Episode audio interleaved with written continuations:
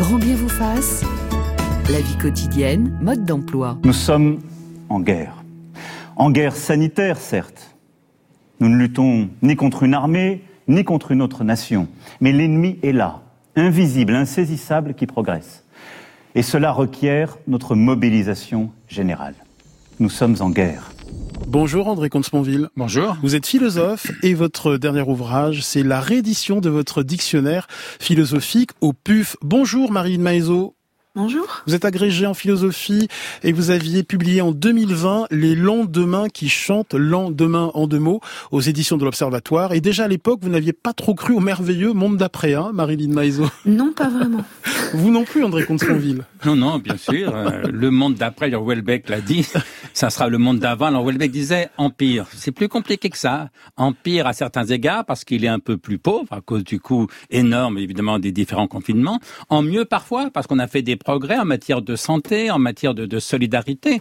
Mais fondamentalement, c'est le même monde parce que on n'a pas le choix. Il n'y en a qu'un. C'est toujours le même qui continue et qui change.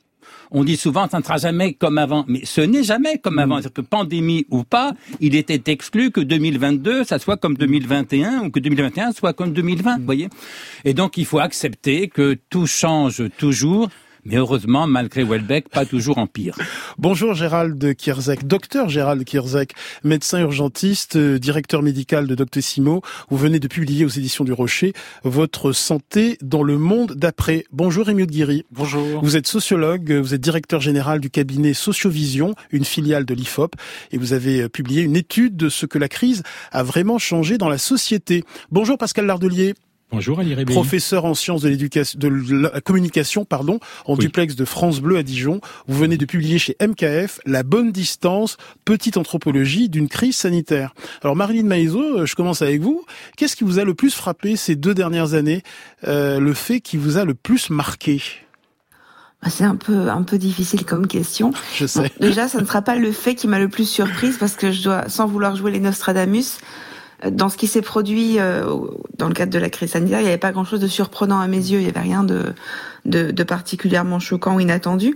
En tout cas, ce qui, ce qui a été marquant pour moi, euh, ça a été les images qu'on a vues circuler pendant un certain temps de bah, des hôpitaux surchargés, des, des réanimations, euh, des services de réanimation complètement surpeuplés, des médecins qui étaient dépassés, des personnels soignants globalement qui étaient épuisés. Et ce qui m'a marqué en fait, c'était le entre autres choses, hein, le, con- le contraste entre euh, le, les messages gouvernementaux, comme on- celui qu'on a pu entendre hein, en début d'émission, extrêmement euh, presque avec un ton presque martial. hein, nous sommes en guerre, euh, donc avec un, un volontarisme euh, et l'idée qu'il fallait mettre en place des mesures draconiennes. Et puis les images qu'on voyait qui montraient que les moyens n'étaient pas forcément là en fait. J'ai vu ça et puis j'ai aussi pensé du coup au, bah, au décalage qu'il y avait entre entre euh, notre notre comportement d'occidentaux qui sont peut-être un peu trop habitués euh, à, à la santé et euh, au fait de bénéficier d'un système de santé qui fonctionne bien euh, et qui donc d'un seul coup se retrouvent dans un cadre d'épidémie et qui, qui ont l'impression que leur ciel leur, leur tombe sur la tête et que ce ne sont pas des choses qui sont censées nous arriver. Et de l'autre euh, des événements comme euh, le mouvement anti-vax qui montre que ben on a peut-être été tellement bien habitué si vous voulez à profiter de certaines choses qu'on a fini par oublier tout ce qu'on doit aux avancées de la médecine. André Comte-Sponville, même question. Bah, moi, ce qui m'a frappé, c'est la peur. Une peur que je trouvais tellement exagérée. J'ai souvent cité une formule de Montaigne dans les essais. Montaigne écrit Ce dont j'ai le plus peur, c'est la peur. J'étais sidéré pendant ces deux années, mais surtout au début, au moment du premier confinement, euh, par cette peur qui me paraissait disproportionnée. Il fallait bien sûr se protéger, respecter les gestes barrières, se faire vacciner le plus tôt possible, tout ça va de soi. Mais enfin, on savait dès le départ que le taux de, de létalité était autour de 1%. Maintenant, on sait que c'est plutôt en dessous. Les derniers chiffres de l'Institut Pasteur, c'est 0,7%. Que la moyenne d'âge des décès était autour de 81 ans. Maintenant, c'est plutôt 82 ans. Que l'âge médian était de 84 ans. Ça veut dire maintenant 85 ans. C'est-à-dire que la moitié des morts ont plus de 85 ans. Écoutez, moi, je suis d'abord père de famille avant toute chose. Dès que j'ai compris que mes enfants couraient moins de risques que moi, voire n'en couraient à peu près aucun, mais le soulagement l'a emporté de très loin sur la peur. Et j'étais entouré de gens qui avaient peur, on me parlait de cauchemars, de tragédies, de peur au ventre. La télévision en rajoutait tous les soirs en, nous donnant le, le nombre de morts. 180 morts, 237 morts. J'ai souvent dit aux journalistes qu'on leur apprend dans les écoles de journalistes qu'un chiffre, ça ne veut rien dire en soi. Il faut le mettre en perspective en le comparant à d'autres chiffres. Et donc je me suis demandé, mais il meurt combien de gens chaque jour en France? La réponse est 1650 en moyenne Français meurent chaque jour. Covid ou, pas Covid. Et donc ça, ça n'annule pas les 200 morts, les 300 morts quotidiens du Covid. Toute mort est triste évidemment, euh, mais enfin ça les met en perspective, ça le relativise. Et donc j'ai été frappé par cette peur exagérée. J'ai été inquiet de voir que le gouvernement au moment du premier confinement, été moins vrai après, semblait soumis au diktat des médecins d'une façon qui me paraissait, là encore, exagérée. Donc j'ai rappelé que dans une démocratie, c'est le peuple qui est souverain, ce ne sont pas les médecins, ce ne sont pas les experts. Nous ne sommes pas un peuple de patients, nous sommes un peuple de citoyens libres. Alors qu'un médecin fasse de la santé l'essentiel, je dirais, ça fait partie de son métier ou de sa vocation. Mais nous ne sommes pas 68 millions de, de médecins, ni 68 millions de malades. Et donc voilà, on m'a reproché de relativiser la gravité de cette pandémie. Mais oui, bien sûr. Je ne l'ai pas nié, mais je l'ai relativisé parce que le réel est toujours relatif. Il y a des pandémies plus graves que d'autres, moins graves que d'autres. Il y a eu des variants plus contagieux ou moins contagieux que d'autres. Et donc, relativiser les choses, à mon sens, ça fait partie du travail d'un journaliste. En tout cas, ça fait partie du travail d'un philosophe et même plus généralement d'un intellectuel. Docteur Gérald Kirzek. Oui, je rajouterais la puissance négative de la peur. Ça m'a beaucoup frappé. C'est vrai que moi j'étais au quotidien dans les services Covid. On a très rapidement compris et, mieux pris en charge d'ailleurs les malades. Et cette puissance négative, elle est individuelle et collective. Collective politique, collective médiatique. Il y a une espèce d'emballement, une binarisation de la société. Vous êtes pour ou anti, vous êtes alarmiste ou complotiste. Et donc il y a plus de nuances. Et cette puissance négative, elle continue à avoir des rémanences. Je sors de garde là euh, ce matin. J'ai des patients toutes les nuits qui viennent pour un problème qu'on appelle somatique, un petit bobo ou quelque chose de plus embêtant, mais ça prend des proportions complètement délirantes parce qu'on est encore dans cette rémanence de la peur, ce côté anxiogène en permanence, en permanence, alors qui est renforcé par l'actualité en, Ukraine et en Russie, mais tout ça a marqué profondément notre notre société depuis depuis deux ans. Et je pense qu'il faut très rapidement atterrir arriver à une nuance, arriver à quelque chose qui s'appelle la vie, tout simplement, parce qu'à la fin de la vie, il y a la mort. André Comte-Sponville vient, vient d'en parler, et on a un peu oublié ça. Et en tant que médecin, je crois que c'est le rôle d'un médecin. Un médecin, c'est pas rassuriste, mais ça doit être rassurant. Je pense que c'est la première étape du soin, et j'ai été assez frappé que ça a été oublié pendant ces deux ans. Rémi Guéry. Moi, je citerai le, le, port du masque, parce que d'un point de vue sociologique, mmh. c'est probablement ce qui est le plus frappant. Du jour au lendemain, la France s'est masquée. Et je vais vous citer un chiffre qu'on a mesuré deux fois en euh, à mi-2020. 95% des Français sont favorables au port du masque. Et certains disent en toute situation. Un an après, de nouveau, le même chiffre, 95% des Français sont favorables au port du masque. Euh, Rappelez-vous, dans d'autres pays, en Allemagne ou dans d'autres pays européens, aux Pays-Bas, aux États-Unis, il y a eu des manifestations anti-masques. Euh, il n'y a pas eu ça en France. Et quand on regarde les résultats, les jeunes euh, sont exactement comme les autres. Ils ont porté le masque, ils continuent à porter le masque. Et d'un point de vue sociologique, c'est assez frappant. Ça montre cette peur dont on vient de parler, hein, qui, est, qui, est, fortement ancrée. Mais il faut rappeler qu'on sortait d'un conflit sur les retraites, mmh. fin 2019. On sortait de quelques années de gilets jaunes. Donc, et, toutes les études que l'on fait par ailleurs montrent que la France est un pays de défiance, c'est-à-dire qu'on est face à des citoyens, des consommateurs qui sont très souvent très critiques. Et là, du jour au lendemain, il y a eu une addition massive à, à cette nouvelle habitude qu'on pensait réservée aux asiatiques, et avec une certaine ironie, il faut bien, il faut bien le dire. Et je, je crois que ça, c'est vraiment un, un, phénomène intéressant. Et je rajouterai une chose, vous allez le voir parce qu'on l'a mesuré également. Beaucoup de gens vont continuer à porter le masque mmh. dans les semaines et les mois qui viennent. Euh, C'était déjà le cas l'an dernier quand on disait, quand on leur demandait quand la, la, tout ça sera terminé, est-ce que vous continuerez à porter le masque? Les gens disaient à 40%, oui, je continuerai pour me protéger. Mmh. Euh, Pascal Lardelier, euh, une pandémie est ce qu'on appelle un fait social total, comme le disait euh, le sociologue Marcel Moss. Expliquez-nous pourquoi. Ben, c'est un fait social total parce que déjà c'est un événement ou une loi sociale qui va avoir des implications, des incidences euh, sur tous les aspects de la société. Et, et, pour le coup, on a vu que le Covid a eu des, des effets très très forts sur le travail, bien évidemment, l'éducation, euh, la, la, vie politique, la vie médiatique. J'ai coutume de dire que pendant deux ans, la narration du Covid a été un trou noir qui a aspiré tout ce qui passait pour le recycler, etc., etc. Et puis, ben, pour ce qui m'intéresse, puisque c'est le l'objet de l'ouvrage que, que vous avez cité.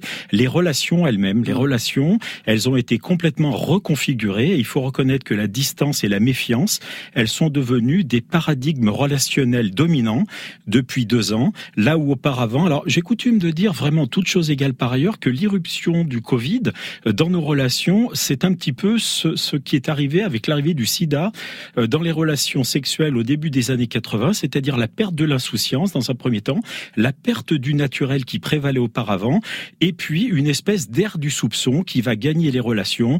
On a tous retiré prestement une main qu'on tendait, on s'est tous mmh. détourné de quelqu'un qui avait le malheur de se racler la gorge ou de, de tousser, et puis goûter dans l'assiette d'un ami au restaurant, c'est des choses qui sont complètement transgressives alors qu'elles étaient naturelles il y a deux ans. Donc la loi sociale totale, bah, c'est un peu ça. C'est ce Covid qui a vraiment mouliner, reconfigurer les relations, les institutions, les médias, notre manière d'être au monde, notre manière d'être aux autres, en fait. Alors pour ma part, ce qui m'a le plus frappé, c'est la rapidité avec laquelle nous avons accepté des mesures coercitives, des mesures de privation de, de liberté, la rapidité avec laquelle nous nous sommes habitués à cette nouvelle vie, hein, le port du masque, la distanciation sociale, les couvre-feux, les commerces euh, non essentiels fermés.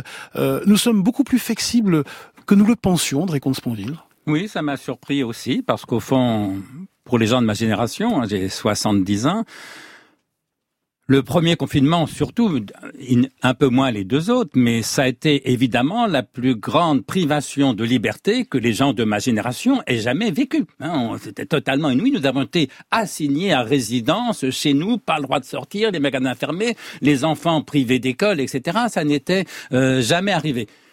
Et les Gaulois réfractaires ont accepté ça avec une hmm. tranquillité, une passivité, ça n'a choqué personne. Alors, personnellement, je me suis interdit de condamner le, même le premier confinement, qui me laissait très réservé, et j'ai expliqué pourquoi, mais parce qu'au fond, d'abord, c'était une mesure décidée par le Parlement, et en démocratie, il faut accepter les, les, lois de, de, son pays, mais aussi parce que j'avais le sentiment que la situation était effectivement vraiment grave, que euh, l'immunité collective, de toute façon, ne suffirait pas, qu'il fallait éviter la, la submersion des services d'urgence et de réanimation, tout ça était vrai. Et donc, je n'ai jamais approuvé le confinement, je l'ai jamais condamné, mais je trouvais effectivement qu'il était quelque peu disproportionné. En Allemagne ou en Suisse, ils ont confiné, mais de façon beaucoup plus légère que nous. En Suisse, ils parlent d'un semi-confinement. En Suède, il n'y a pas eu de confinement du tout. Est-ce que la Suède a abouti à une catastrophe? Il semble que non, finalement. Mais bon, euh, tout ça, c'est du passé. Mais c'est vrai que les Français ont montré que leur attachement à la liberté n'était pas aussi hmm. grand que ça.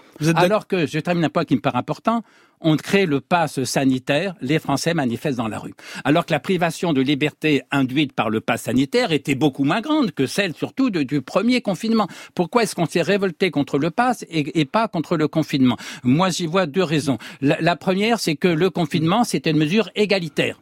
Le pass sanitaire est une mesure objectivement discriminatoire ça prouve que les Français sont plus attachés à l'égalité qu'à la liberté. Je pense que ça n'est pas un bon symptôme. La deuxième raison, c'est que le pass sanitaire euh, était aussi quelque chose qui, qui poussait à la peur. Les gens tout d'un coup ont eu peur du vaccin et après peur de la dictature. Et, et ça veut dire que la, le poids de la peur en France est devenu exorbitant parce que c'est pas une peur chasse l'autre. On a eu peur d'abord du virus, après certains ont eu peur du vaccin, et après d'autres ont eu peur de, de, la dictature prétendument sanitaire. Les peurs s'additionnent au lieu de, de se succéder, et un pays à ce point dominé par la peur, je trouve ça effrayant. Baptiste Beaulieu. Oui, je, je, on ne peut pas comparer notre pays à un pays comme la Suède. Je suis désolé, mais la, densité de population dans les grandes villes n'est pas du tout la même. Et quand on compare les chiffres dans les villes de Suède où la densité de population se rapproche de celle euh, de, de, de, de nos villes à nous, on s'aperçoit que le, le, le, virus a circulé exactement de la même manière, et voire même pire, parce qu'il n'était pas confiné. Donc, euh, on ne peut pas comparer euh, deux pays aussi différents que la France et, pas dit que c'était mieux en Suède. J'ai dit hmm. apparemment il n'y a pas eu de catastrophe en Suède. C'est tout ce que je dis. Je rajouterais euh, qu'il y a une autre raison, probablement, c'est l'effet de sidération.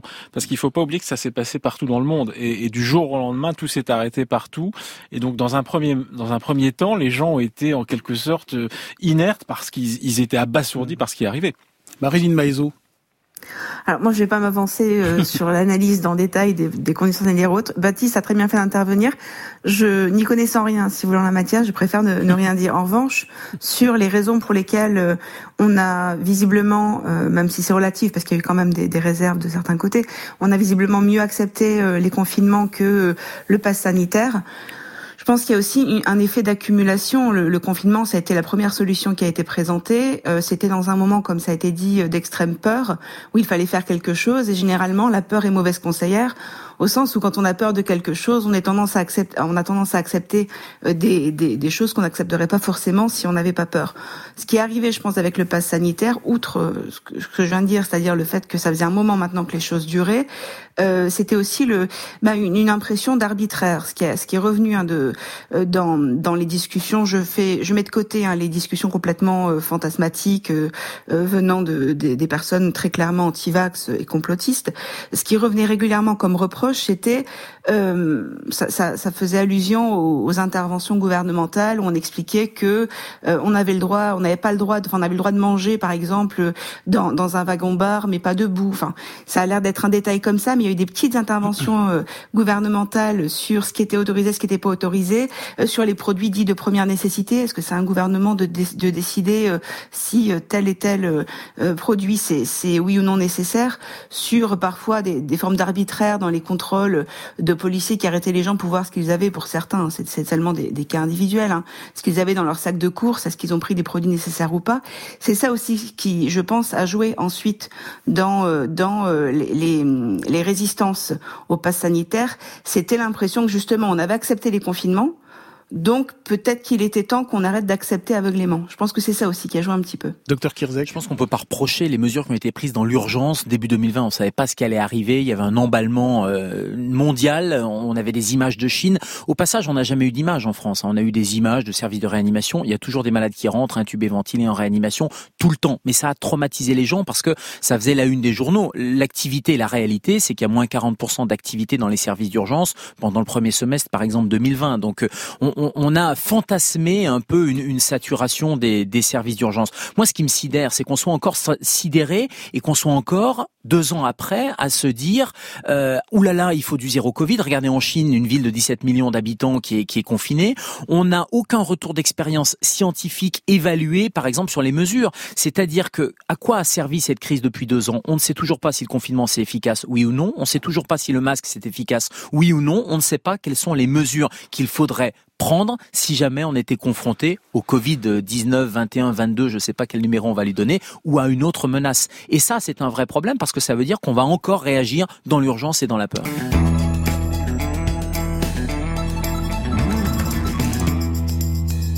Émission spéciale deux ans après le premier confinement qui a bouleversé nos vies. Euh, racontez-nous ce qui a changé. Pour vous, euh, comment avez-vous vécu cette période historique au 01 45 24 7000 ou en laissant une note vocale? Mais quel est donc ce mal mystérieux qui se répand en Chine un coronavirus proche du SRAS. C'est du jamais vu. Des millions d'habitants placés en quarantaine. Aujourd'hui, l'Organisation mondiale de la santé a utilisé pour la première fois le mot de pandémie. Le premier patient français porteur du coronavirus est décédé la nuit dernière. Nous sommes en guerre. Il est midi et bientôt 30 secondes et pour la première fois de son histoire en temps de paix, la France est confinée. Dès lundi, et jusqu'à nouvel ordre. Les crèches, les écoles, les collèges, les lycées et les universités seront fermés. Le gel hydroalcoolique, le masque partout où il est indiqué. Silence total en France depuis 18 heures. Le couvre-feu oblige toute personne, sauf dérogation, à rester chez elle. Mesdames, on ferme, je suis désolé. Il est 22 heures. La bamboche, c'est terminé. Bah là, j'ai même vu mes grands-parents. Hein. En tant qu'étudiant, on va payer un lourd tribut. C'est dur d'avoir 20 ans en 2020. Oui c'est dur. Le nombre de cas pour 100 000 Nous allons mettre en place une organisation à travers ce que j'appellerais un pass sanitaire. Aujourd'hui, on va annoncer 30 000 cas de Covid sur 24 heures. C'est une hausse très importante des contaminations. Vaccinez-vous. Montage signé euh, Claire Destacan et Fanny Zarifi du Monde.fr. Alors, euh, quelques messages qui vont dans le même sens. Euh, très difficile d'entendre vos invités relativiser aujourd'hui la crise sanitaire qui n'est toujours pas terminée. J'ai l'impression que vos invités ne savent pas se mettre à la place des malades. Je crois que ça s'adresse à vous peut-être, André Comte-Sponville, philosophe. J'ai eu le Covid, j'ai été hospitalisé pendant cinq jours, pas en réanimation, mais quand même sous, sous oxygène, et je trouve très triste toute mort. Mais là encore, le, le fait que la mort fasse partie de la condition humaine, ça n'est pas une nouveauté, c'est pas lié au Covid. Nous ne sommes pas plus mortels aujourd'hui que nous ne l'étions avant le confinement. Alors, les, les, démographes ont calculé que, je cite de, de mémoire, mais euh, le, taux de mortalité a augmenté, euh, je crois, de, de 7%. Si je me souviens bien, en, en 2020, c'est pas rien du tout. Et donc, ça veut dire que 2020, évidemment, en termes de santé publique, était une très mauvaise année. Mais en même temps, nous n'avons perdu collectivement que six mois d'espérance de vie. Six mois. Alors que les gens de ma génération ont gagné 20 ans d'espérance de vie depuis 1946. Et donc d'un côté, on a gagné 20 ans d'espérance de vie, c'est une merveilleuse nouvelle. On a perdu provisoirement six mois qu'on va récupérer grâce au, grâce au vaccin, grâce au progrès des soins, etc. Euh, c'est ça relativiser. Hmm. Oui, j'assume, il fait effectivement relativiser. Les gens qui me reprochent de relativiser, moi je leur demande qu'est-ce que c'est qu'une pandémie absolue. Baptiste Beaulieu, notre médecin et romancier. Euh, oui, c'est assez difficile pour moi d'entendre ce, discours-là et je, je, boue un petit peu, mais je, parce qu'on a mis en avant la mortalité du Covid et à juste titre, Ali, parce que 18 millions de morts, c'est une tragédie, hein, euh, parce que les, chiffres ont été revus à la hausse récemment. Et euh, moi, je regrette qu'on ait trop occulté la morbidité, c'est-à-dire les séquelles de la maladie. Et je suis médecin généraliste, je suis juste médecin généraliste à Toulouse, une petite ville. Je, je me vois pas être rassuriste ni alarmiste quand j'accueille moi des jeunes euh, à Lille sans comorbidité qui développent des insuffisances respiratoires après avoir contracté le Covid. Parce que, je, en fait, ce que je vous dis là, c'est ce qui se passe dans mon cabinet médical. Moi, j'entends leurs poumons au travers de mon stéthoscope, je vois leur vie qui est bouleversée pour longtemps. Moi, j'écoute leurs peurs, j'écoute leurs angoisses, et je vous promets, Ali, que écouter ce qu'on appelle le frein expiratoire ou leur respiration qui devient sifflante après trois mois, euh, trois mois après avoir contracté le, le Covid, moi, ça me marque. C'est réel et c'est dans mes oreilles pendant longtemps longtemps. Docteur euh, Gérald Kierzek, certains auditeurs vous présentent comme un rassuriste invité ce matin sur France Inter. Bah, vous savez, le, mettre les rassuristes ou de l'autre côté les alarmistes, je pense que le métier de médecin, euh, c'est euh, avant tout de non pas être rassuriste, mais être quand même rassurant. Si vous allez voir un cancérologue avec une pathologie cancéreuse et que le cancérologue vous dit c'est foutu, il y a rien à faire, etc., bah, vous allez partir en courant et, et voir quelqu'un d'autre. Parce que moi, je crois aussi à la puissance de l'optimisme et à la puissance de euh, la réparation du corps par son psychisme aussi. C'est une entité assez globale. Alors bien sûr qu'il y a des Covid longs, bien sûr qu'il y a des formes graves. Moi j'aimerais, et c'est le discours que j'ai tenu mais depuis deux ans, c'est de voir peut-être plutôt le verre à moitié plein plutôt qu'à moitié vide. C'est aussi ne pas désespérer les gens parce que ça fait partie aussi. Il y a beaucoup de gens hein, qui, qui, me disent mais merci d'avoir été là aussi parce que c'était un peu la lumière dans une espèce d'obscurité. On voyait pas le, le, le, bout le bout du tunnel. Et puis surtout, moi j'aimerais qu'on dise qu'on peut prendre en charge les gens et que leur dire on peut rien faire, restez chez vous avec. Euh, euh Rappelez-vous au début, hein, c'était rentrer chez vous, euh, prenez euh, du paracétamol et puis appelez-nous quand ça va pas. Mais quand ça n'allait pas, c'était trop tard. Or depuis juillet 2020 et moi j'ai été dans les services Covid, mais depuis le début depuis le premier jour du confinement, euh, on a vite compris que c'était des gens à risque et c'était les gens à risque qu'il fallait mmh. protéger. Et l'erreur finalement, c'est d'avoir pris des mesures généralisées qu'on peut pas reprocher. Enfin, on peut maintenant, ça serait reprochable de les prendre maintenant, mais il faut passer d'une logique généralisée à une logique de protection des plus fragiles. Et ça va éviter les Covid longs dont Baptiste parlait ou euh, les, les patients avec des insuffisances respiratoires. Malheureusement, avec toutes les pathologies, y compris grippales, on a aussi des complications comme ça. Sauf qu'elles ne faisaient pas la une des journaux et que maintenant, on découvre un certain nombre de choses. Mais le rôle du médecin, c'est d'être dans une voie médiane, nuancée, et ni d'un côté alarmiste, ni d'un côté complotiste. Baptiste Beaulieu, en quelques mots? Je, je, peut-être que je prends les choses trop trop à cœur. Vous, vous, me connaissez un peu, Ali. Vous savez que je suis mm. quelqu'un de, de, de, de, sensible. Mais euh, cette, cette réalité-là, moi, elle, elle m'a marqué. tout à l'heure, vous vous interrogiez vos invités sur ce qui les a touchés euh, sur ces, euh, ces deux ans de, de pandémie. Euh, moi, je, je, crois que c'est ça. C'est le, le, le, le, bruit des poumons de mes mm. patients, de patients jeunes qui n'ont aucune comorbidité, j'insiste sur ça, d'accord, aucune comorbidité, et qui euh, voient leur, leur, leur vie euh, impactée euh, profondément, et euh, je ne sais pas leur dire jusqu'à quand ça va durer. Alors Rémi Oudguiri, je rappelle que vous êtes sociologue. La santé euh, occupe le centre de l'actualité et de la vie des Français euh, depuis deux ans. Pas un seul jour sans qu'on entende parler de virus, de soignants, de vaccins, de masques, etc. Cette omniprésence présente pour vous des paradoxes avec une population divisée dans son rapport à la santé.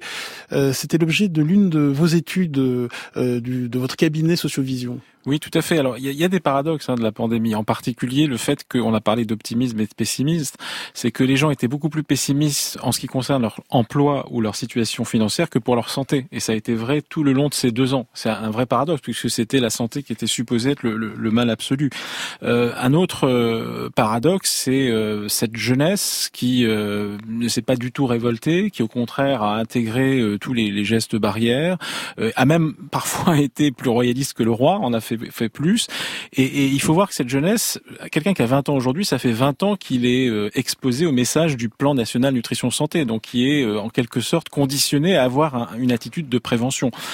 Et puis ensuite, dans les paradoxes ou, ou les contradictions, il faut bien voir aussi que dans notre euh, société, il y a une partie de la population qui s'est méfiée assez rapidement des professionnels de santé. Elle est minoritaire, euh, mais elle s'est méfiée des laboratoires, des médecins, de ce qu'on lui disait. Elle s'est tournée beaucoup vers les réseaux sociaux. Et il se trouve que quand on, regarde, alors elle appartient à tous les milieux sociaux, mais elle est très souvent plutôt euh, dans les milieux les plus modestes, qui sont souvent aussi ceux qui sont frappés par le plus de pathologies, de, de, de, de maux de santé, etc. Et donc on, on voit ce paradoxe que d'un côté il y a la partie la plus saine entre guillemets, la plus euh, qui, qui, adopte les, les principes de prévention facilement euh, qui a suivi tout ça sans problème, et puis la partie qui, aurait le plus besoin de la santé, qui en quelque sorte s'est un peu révoltée, et c'est là où on va trouver le plus de d'antivax, de, par exemple, et, et, et, on sort donc de cette période un peu un peu perturbée parce que euh, clairement les gens ont, ont, ont, intégré des principes de prévention, euh, mais une partie de la population qui était déjà euh,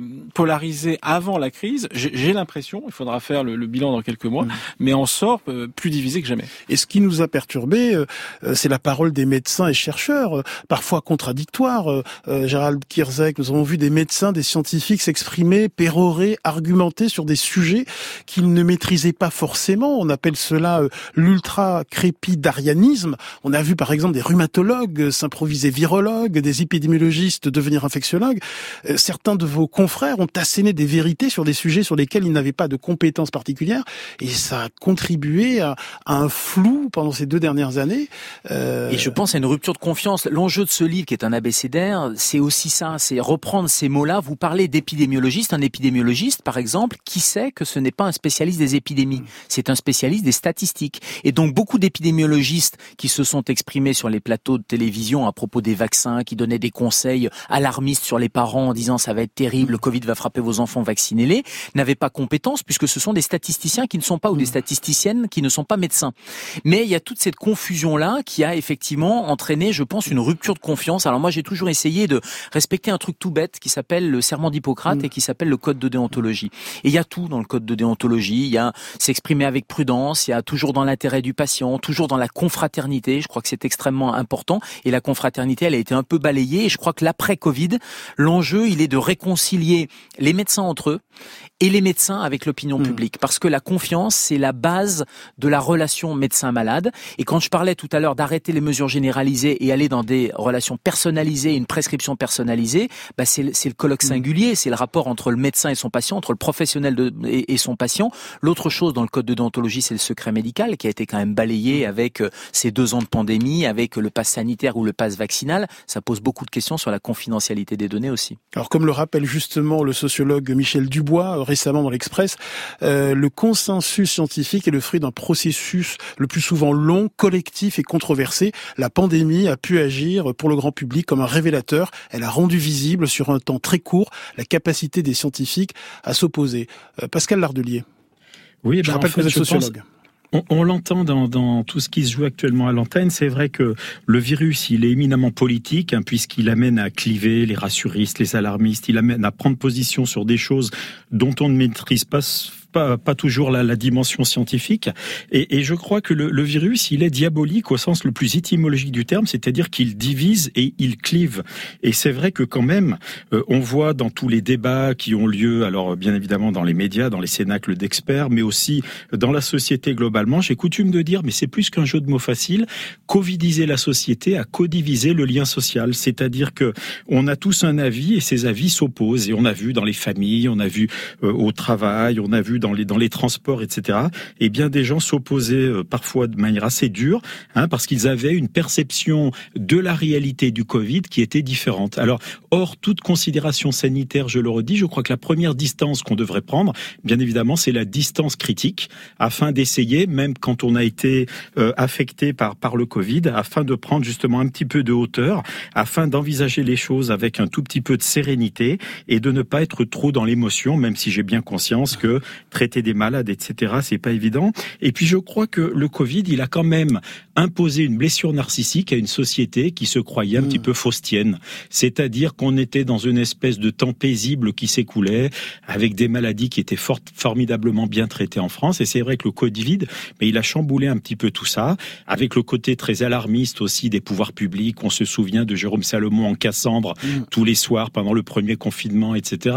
Il y a quand même une dose d'ambiguïté dans cette, euh, cette, cette mise en scène, même s'il annonçait des chiffres qui pour le coup étaient vrais.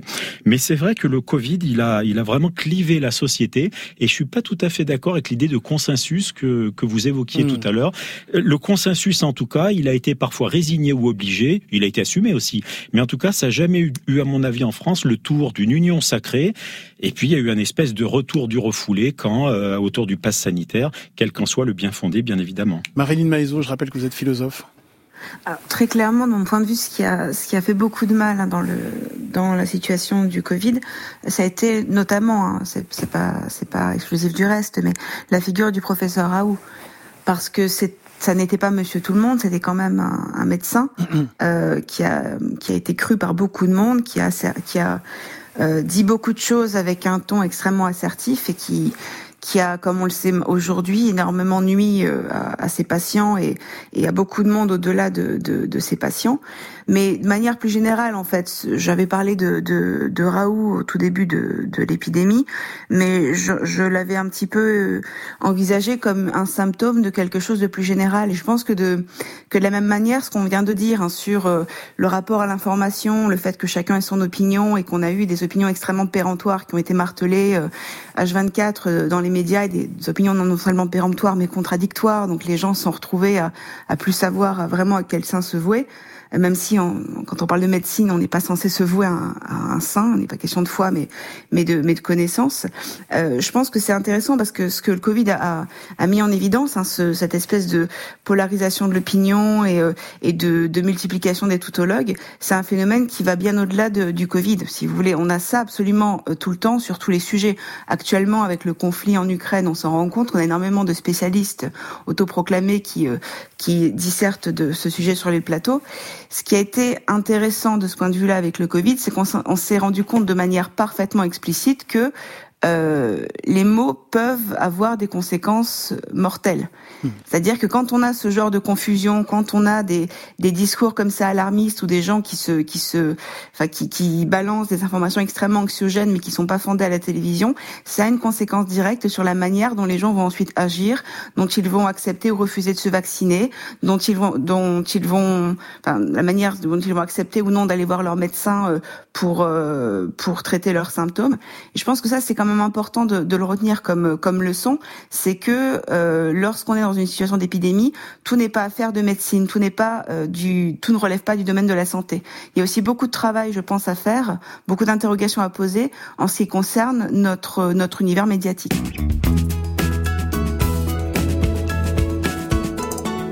Émission spéciale deux ans après le premier confinement qui a bouleversé nos vies quotidiennes. Euh, Pascal Lardelier, je rappelle que vous êtes professeur en sciences de la communication et que vous publiez La bonne distance, petite anthropologie d'une crise sanitaire. Euh, Est-ce que cette pandémie a durablement affecté notre rapport aux autres euh, Je vous cite, hein, se tenir à la bonne distance est devenu une règle sociale et morale, un mantra comportemental répété à longueur de journée. Euh, Est-ce qu'il en restera quelque chose après deux ans de, de pandémie pandémie alors, that is the question. C'est vrai que j'ai écrit ce livre et j'ai écrit cette phrase au, au cœur du, de, de, la crise et, et on a l'impression qu'on relâche un petit peu actuellement et qu'on se rapproche de nouveau. Alors, par contre, quand même, on annonce de nouveau de nouvelles vagues, on annonce de nouveau de nouveaux variants. Alors là, on est bien préoccupé par l'Ukraine et puis par la présidentielle. Je ne veux surtout pas jouer la Cassandre. Néanmoins, euh, je pense que quand même, euh, la covidisation de nos relations alliées à l'américanisation de celle-ci, c'est-à-dire c'est-à-dire l'interdiction de toucher autrui, avec sinon des conséquences effectivement juridiques, vont durablement affecter les relations. Donc c'est vrai que désormais, j'évoquais tout à l'heure une ère du soupçon. C'est vrai que désormais, tousser devant autrui, c'est quelque chose qui va éveiller effectivement la, la suspicion et la méfiance. Et on en parlait aussi tout à l'heure. Je pense que durablement la bise va tomber en désuétude, en tout cas avec des collègues ou avec des gens qu'on connaissait de loin. Et puis le port du masque, comme on le voyait en Asie il y a quelques années, va quand même un petit peu se généraliser. Et si ça protège les personnes fragiles ou à risque, eh ben ma foi c'est une bonne chose. Mais j'ai du mal à considérer que les choses reviendront exactement comme avant, sachant que de plus en plus, eh bien on se on, on check, euh, on se fait bonjour avec la main. Mm. On a donc euh, vraiment intégré un nouvel ethos comportemental et relationnel, et il se peut que celui-ci effectivement fasse que se serrer la main et se faire la bise devienne, pour le dire comme Aznavour, un plaisir démodé en quelque sorte. Rémi Guéry, sociologue. Oui, non, juste pour dire qu'effectivement, un des grands vainqueurs de, de cette pandémie, c'est quand même la numérisation de la société. Mm. C'est-à-dire qu'on s'est habitué à vivre à distance et tous les indicateurs dont on dispose, on l'avait senti dès les premiers mois, mais ça se confirme. Je veux dire, il y a une avancée euh, spectaculaire de tous les comportements en ligne, que ce soit de loisirs, de consommation, de communication et même de télémédecine. Hein. Je veux dire, il y, a, il y, a, vraiment une révolution qui de toute façon était probablement inéluctable. Euh, la dématérialisation de beaucoup de pratiques, c'est un, une tendance de fond, mais cette pandémie, ce qu'elle a eu comme, comme euh, conséquence, et ça va nous mettre à distance de facto, c'est cette numérisation des comportements. Et nous accueillons Céline. Bonjour Céline. Bonjour Annie et bonjour à tous les invités, euh, notamment André Comte-Spompil qui m'a, dont j'ai lu L'amour et la solitude des dizaines de fois et mm. qui pendant le confinement, bah, les paroles m'ont beaucoup réconfortée puisque moi j'ai vécu un confinement dans le confinement. Mm-hmm. Si vous voulez, je, j'étais enceinte euh, en 2020 et je devais accoucher le 1er mai. Euh, j'avais rendez-vous pour ma dernière échographie à 7 mois et quelques le 12 mars. Euh, donc le jeudi 12 mars, le, le jour euh, où tout le monde attendait euh, le discours du, du, président Macron et les mesures qu'il allait annoncer. Et moi, si vous voulez, après cette échographie, je n'ai jamais pu rentrer chez moi puisque mon petit bébé avait développé un retard de croissance. Mmh. Donc, annonce d'une césarienne de manière très rapide. Et donc, je me retrouve seule à l'hôpital de, de, Toulon, à Sainte-Mus, euh, sans chargeur de téléphone, sans moyen de joindre donc euh, ma famille qui est à 1000 km, puisque le bébé, bon, le père est défaillant, donc j'étais vraiment seule. Un ami à Toulon, mais injoignable. Donc, je me suis dit, il doit être à Brest, mon Dieu, je suis vraiment seule, j'ai pas de pyjama, c'est horrible. Et puis finalement, euh, mon ami est arrivé à 18h avec euh, ce que je lui avais demandé, chocolat, pyjama, parce que j'avais très faim, mais en plus du stress, enfin, mmh. c'était vraiment une situation particulière. Et quand il est arrivé, bah, je commençais déjà à me détendre, euh, j'avais appris que ma famille était en route et qu'elle serait là le, le, lendemain, donc le 13. Et puis donc nous avons écouté le, le discours euh, sur une table d'hôpital euh, avec un petit panier repas. Et euh, mon fils est né le, le, lendemain, le vendredi 13 mars à midi 12. Et à partir de là, euh, nous avons fait un séjour de, de 46 jours à l'hôpital dans une chambre fermée, sans fenêtre, euh, moi, je suis rentrée uniquement deux fois chez moi pour prendre des papiers. Et donc, j'étais confinée. Et donc, je me suis pas du tout rendu compte que qu'à l'extérieur, eh ben, euh, la vie s'était un peu, entre guillemets, euh, arrêtée. Puisque pour moi, l'urgence était, euh, bon, mon fils, euh, son bien-être. Et puis, euh, avec une situation où j'avais quand même tout à apprendre. voilà, allaiter, mettre une couche.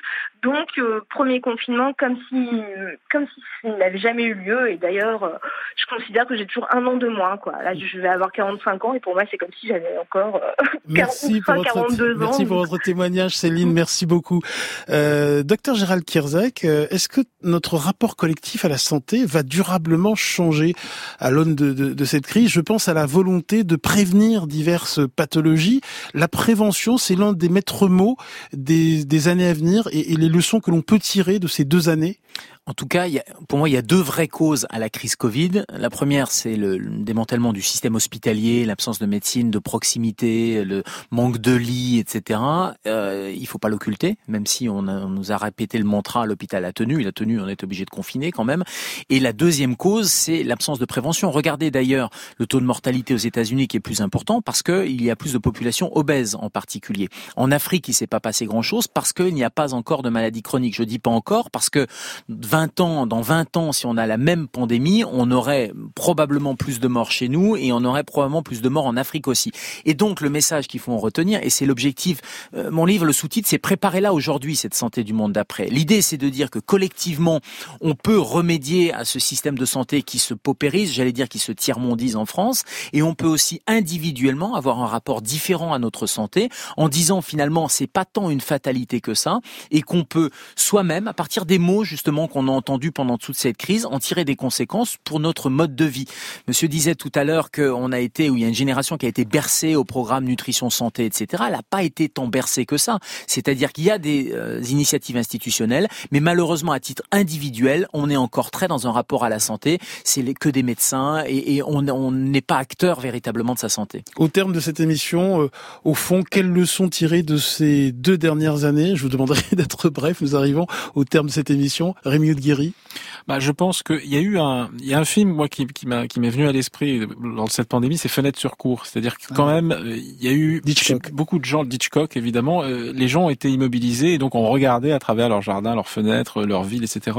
Et, et, je pense que ça a fait que beaucoup de gens ont réfléchi sur leur propre vie et on, le, on en voit déjà des conséquences. Les gens commencent à changer de travail dans certains secteurs. D'ailleurs, c'est l'hôtellerie, la restauration, c'est un problème. Les gens ont, ont réfléchi et je pense qu'on va voir dans les années qui viennent probablement le produit de ces réflexions. Donc il y a eu une mise en suspens, euh, indépendamment du climat anxiogène, qui a fait que beaucoup de gens se sont euh, interrogés sur vers où je vais et qu'est-ce que je veux vraiment. Et ça, je pense que c'est quelque chose probablement qui est positif. André Comte-Sponville Je dirais que ne pas tomber malade, ce n'est pas un but suffisant dans l'existence. Autrement dit, arrêtons de faire de la santé euh, la valeur suprême, comme on dit souvent. Que je sache, il n'est pas écrit dans les évangiles, et c'est un athée qui vous le rappelle, il n'est pas écrit prenez soin de votre santé comme Dieu prend soin de la sienne. Il est écrit aimez-vous les uns les autres comme Dieu vous aime. J'espère ne pas être le seul à penser que l'amour est une valeur plus haute que, que la santé. Il n'est pas écrit au fronton de nos mairies santé, égalité, liberté. Il est, il est écrit liberté, égalité, fraternité. J'espère ne pas être le seul dans ce pays à penser que la liberté est une valeur supérieure à la santé. Donc prenez soin de votre santé et aimez-vous les uns les autres et aimez la liberté encore plus que votre santé. Marine Maïzo, en quelques mots? En quelques mots, moi, je vais laisser le dernier mot comme d'habitude à Camus. Hein. Je pense à la fin de la peste, lorsqu'il nous dit que la peste ne meurt ni ne disparaît jamais, simplement pour relativiser hein, cette expression de, de monde d'après Covid.